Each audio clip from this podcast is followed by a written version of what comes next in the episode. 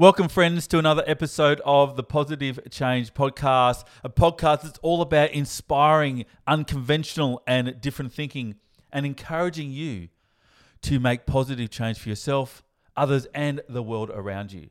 I'm your host, Dr. Richard Harmer. And in this episode, we continue to look at client questions of me, particularly in this episode around development how do I continue to fan the flames of my own personal and professional development and what that might mean or how that might be supportive of you if you're thinking about how you continue to learn, grow, develop, and evolve through your life and your career. So, listen in. Hi, I'm Dr. Richard Harmer, and you're about to discover new ways to go from overwhelm to thriving in your business and in your life by following your passions pursuing your unique life purpose, and stepping fully into your infinite potential. You deserve to live your best life, a life filled with all of the clarity, courage, and commitment you need to be happy and to make a positive impact on the world. So get ready because this podcast challenges society's expectations for what it means to be successful in life and in business and invites you to grow beyond outdated assumptions for defining who you are. Welcome to the Positive Change Podcast. Welcome back to another episode of the Positive Change Podcast. And as I've already mentioned, this podcast episode is all about development and a question that a client asked me about how I continue to focus and stay connected with my own personal and professional growth and development. So, as I dive into this topic of what do I do to keep developing? Maybe the place to start is to, to answer the or to ask the question, why would you want to develop? Then you know, what is development? And then we'll get into the how, the mechanics of what personally I do and how that might be something you could also consider. Let's start with why. I think it'd be fair to say that life and work is at times pretty complex. There's a lot of variables that we need to consider in life and work, and some of them are known and many of them aren't. It's also fair to say, I think, whether it be a result of um, COVID 19 or other factors within organizational life to do with everything from ESG and climate change and environmental concerns to increased regulatory requirements to competing and uh, partnering globally to whatever it might be, organizational life, if I would just put that context specifically, is increasing in its complexity and its pace. And this is one of the key reasons why development can be incredibly helpful and in, in fact I would say essential. Development is the key to navigating complexity. The more complex, the more multifaceted life, work, career becomes, the increased likelihood that that complexity will overwhelm our own thinking and understanding. And the pragmatics are that it is near on impossible to solve a problem that we don't understand. In fact, I'll go as far as say it's actually impossible to solve a problem we don't even notice exists. So, the intent or the reason why development is so important and continuing to develop our deeper understanding of ourselves and the world around us is that it allows us to notice potential opportunities, issues, or challenges early enough in order to be able to respond rather than simply react to them. We, we get the opportunity to get ahead of the curve, so to speak, of the complexity that is coming our way so that we can be prepared for it. We can understand how we're going to work with it, not necessarily resolve it because because complexity might not be resolvable, but navigate it in a way that enhances our thrivability, in, for want of a better phrase, our anti fragility in order to respond and thrive through complexity, not cope or survive through complexity. So that's the real why. Um, development is key to navigating complexity, and continuing to develop is essential as we continue to live busy lives in our careers and professional lives and our personal lives. So, what is development and how might it deli- differ from learning or growth? Well, learning, as I understand it and I make sense of it for myself personally, is about learning new content. new knowledge, new um, understandings about how something works or what something is. Growth is the application of that learning in terms of how I continue to expand and uh, and grow my skills, capabilities, know how to navigate my current complexity in my current world. Development, on the other hand, is not necessarily externally oriented, like gaining new knowledge or applying a new skill. Development is expanding our awareness and our sense of self. In this way, it's not more thinking per se or more skills. It's radically different or quantum different in how we think about things, how we think about ourselves, how we think about the world around us, how we understand our place in all of that. So, development is about expanding our awareness and our sense of who am I ness in the world around us, becoming more open and integrated in our understandings of these. So that gets me to the how. How do we do development as opposed to learning a new skill? Because because development is complexity of mind rather than competence in a behavior or um, an ability to recall information. Well, one way of thinking about how I do development is well, it's easy actually, um, but it's not. But the easiest way to think about it is I I have a way of thinking about the world where life is my teacher, where every single event that occurs is presented to me so that I can learn something more about who I am and who I am becoming. So that requires, if life is my teacher, everything from the flowers that are outside my front door to opening the gate out in front of my house and stepping onto the footpath and observing the cars passing or the person passing me on the sidewalk. If everything is a teacher, then that requires that I, to the best that I'm able to in each moment, remain present to each moment, fully alive to it, fully awake to it, not thinking about what happened yesterday or what's planning for tomorrow, even though those things are also very important, obviously.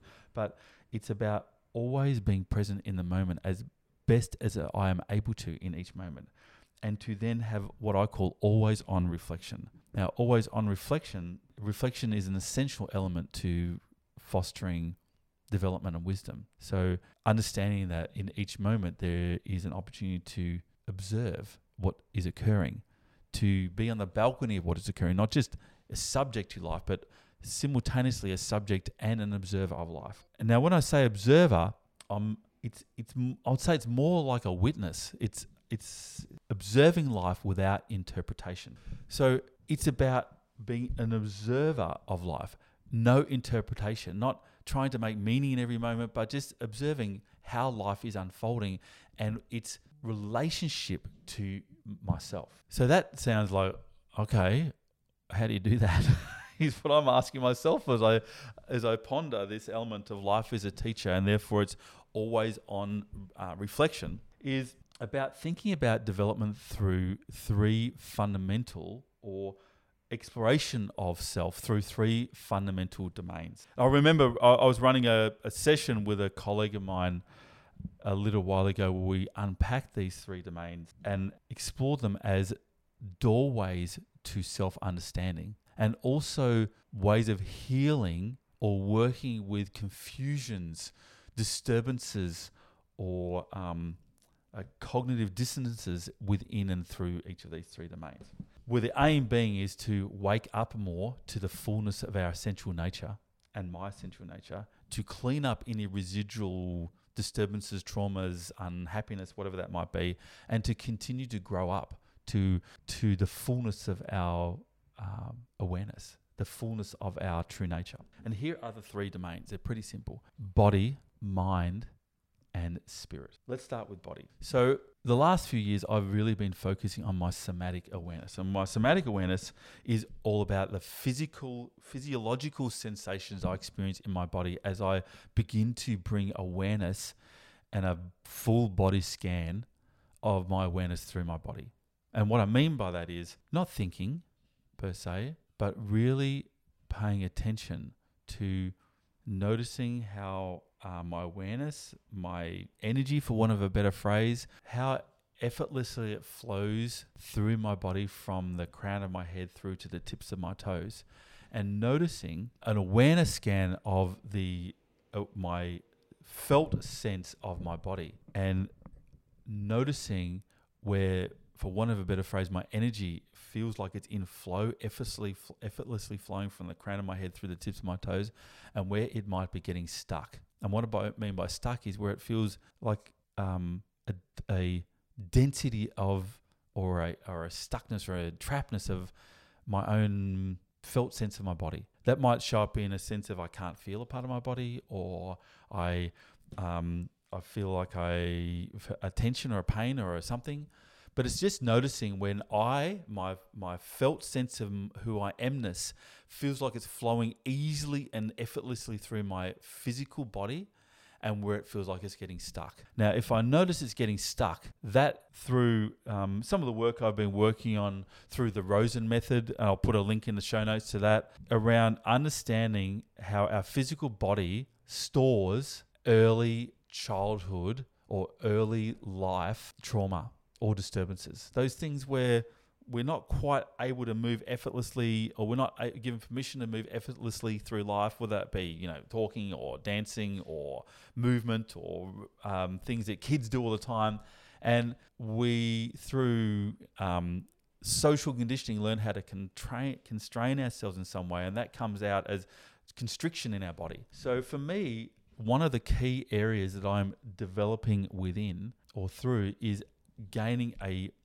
real time awareness of how my body feels for me as I move through the world and noticing when it feels like it's free and flowing and effortless and when it feels like it's constrained or you know in essence playing small. And noticing when that occurs and then bringing my awareness, my presence to that element of my body, whether it be in my hips or my knees or my ankles or my back or my shoulders or my arms or my neck or my throat or whatever it might be, and just bringing my awareness to those parts of my body and reflecting on why that might be occurring. Why am I feeling tight in my throat right now? Now, taking an even deeper dive on this, there's been some significant work um, through thousands of years through Buddhism and Hinduism about chakras and chakras of the body from uh, base right through the crown of a head. And each of those chakras holding energy bodies about how we understand and how we navigate the world. And if I notice something is caught in my throat, for example, then that suggests to me that it's in some way I'm feeling an inability to speak about something. That's a point of reflection.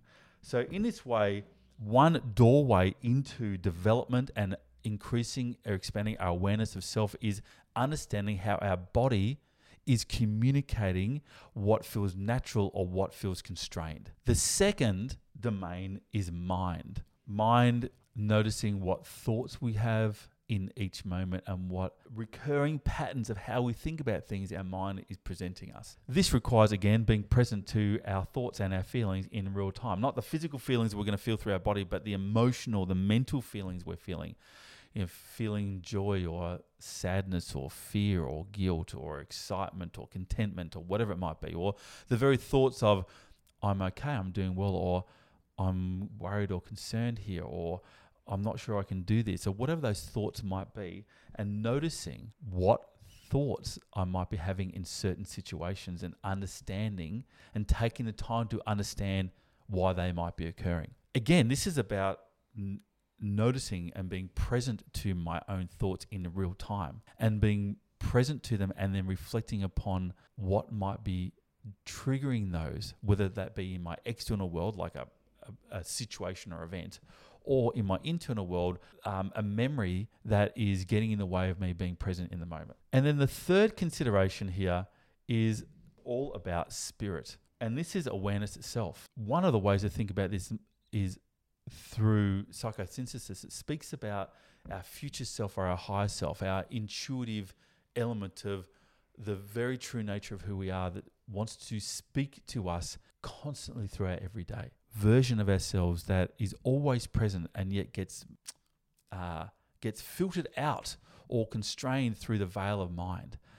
this element of awareness before thought that allows us to have intuitive knowing about what is occurring for us, independent of or in concert with the physical sensations and or the mental constructions that we create.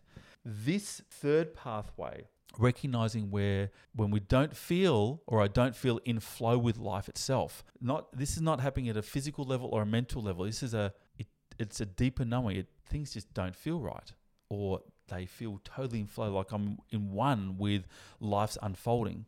That is another marker of noticing when I'm feeling in flow or out of flow with life itself and what's occurring for me in order for that to be the case or not.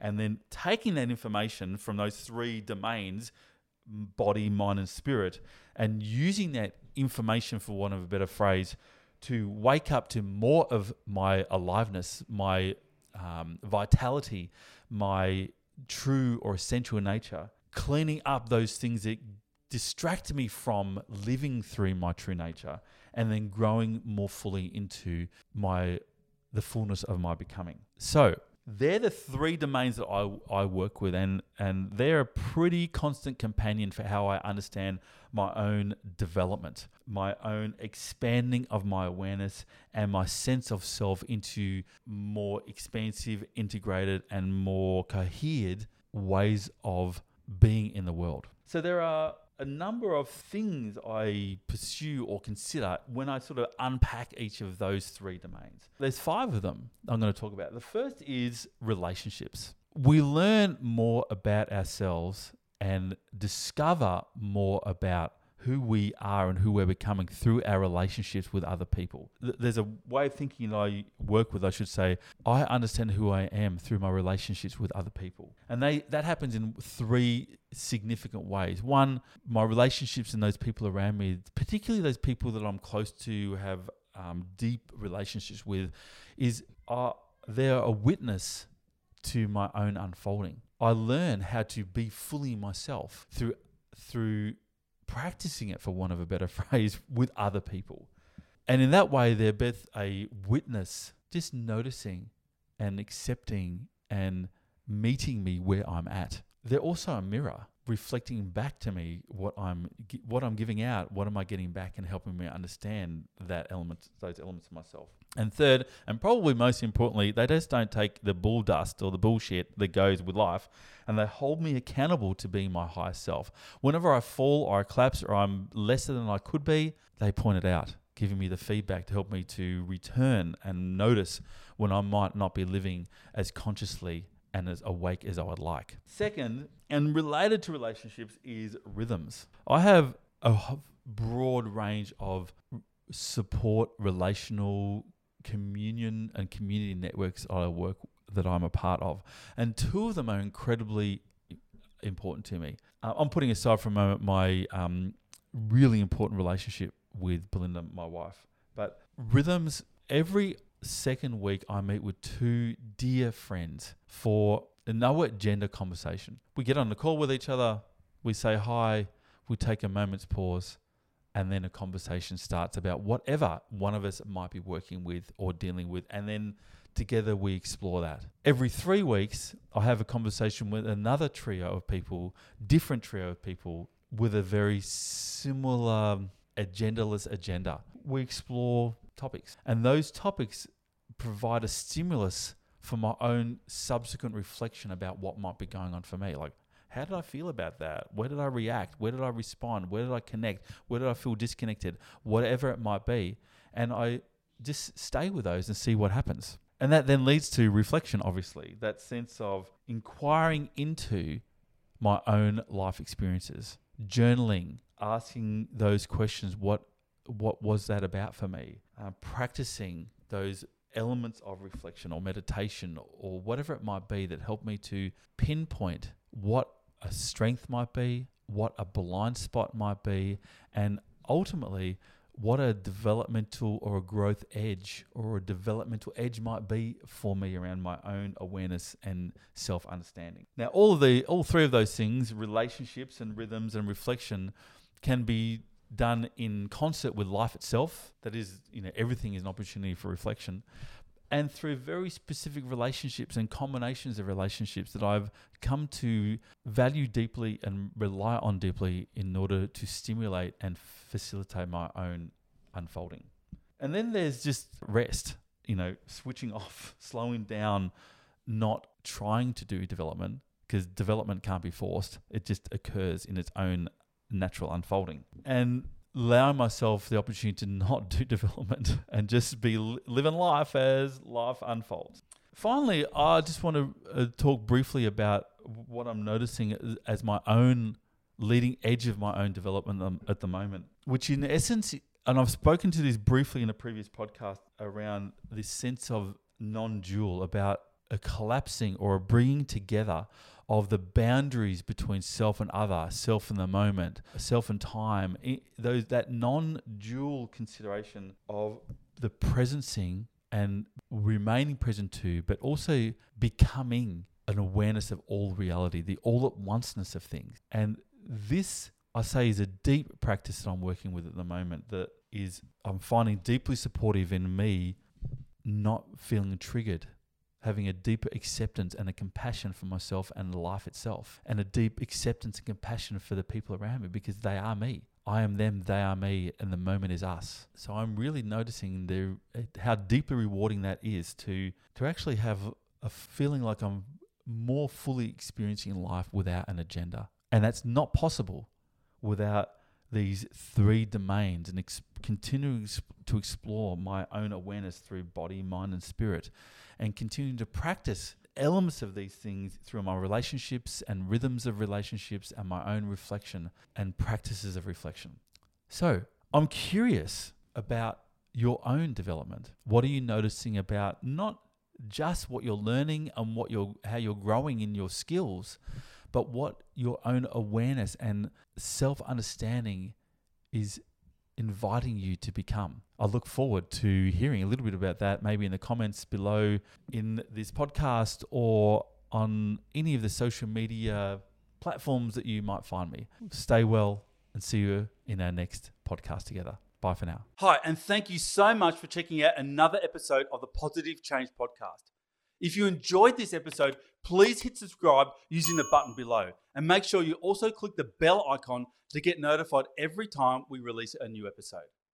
If you're looking for the show notes for this episode, we have them in the link underneath, as well as our social media handles and some links to free training and other offers that we drop from time to time to help you go from overwhelmed to thriving in pursuing your best life. So go ahead and check out this episode's show notes if you're interested. And thank you so much for tuning into the Positive Change Podcast.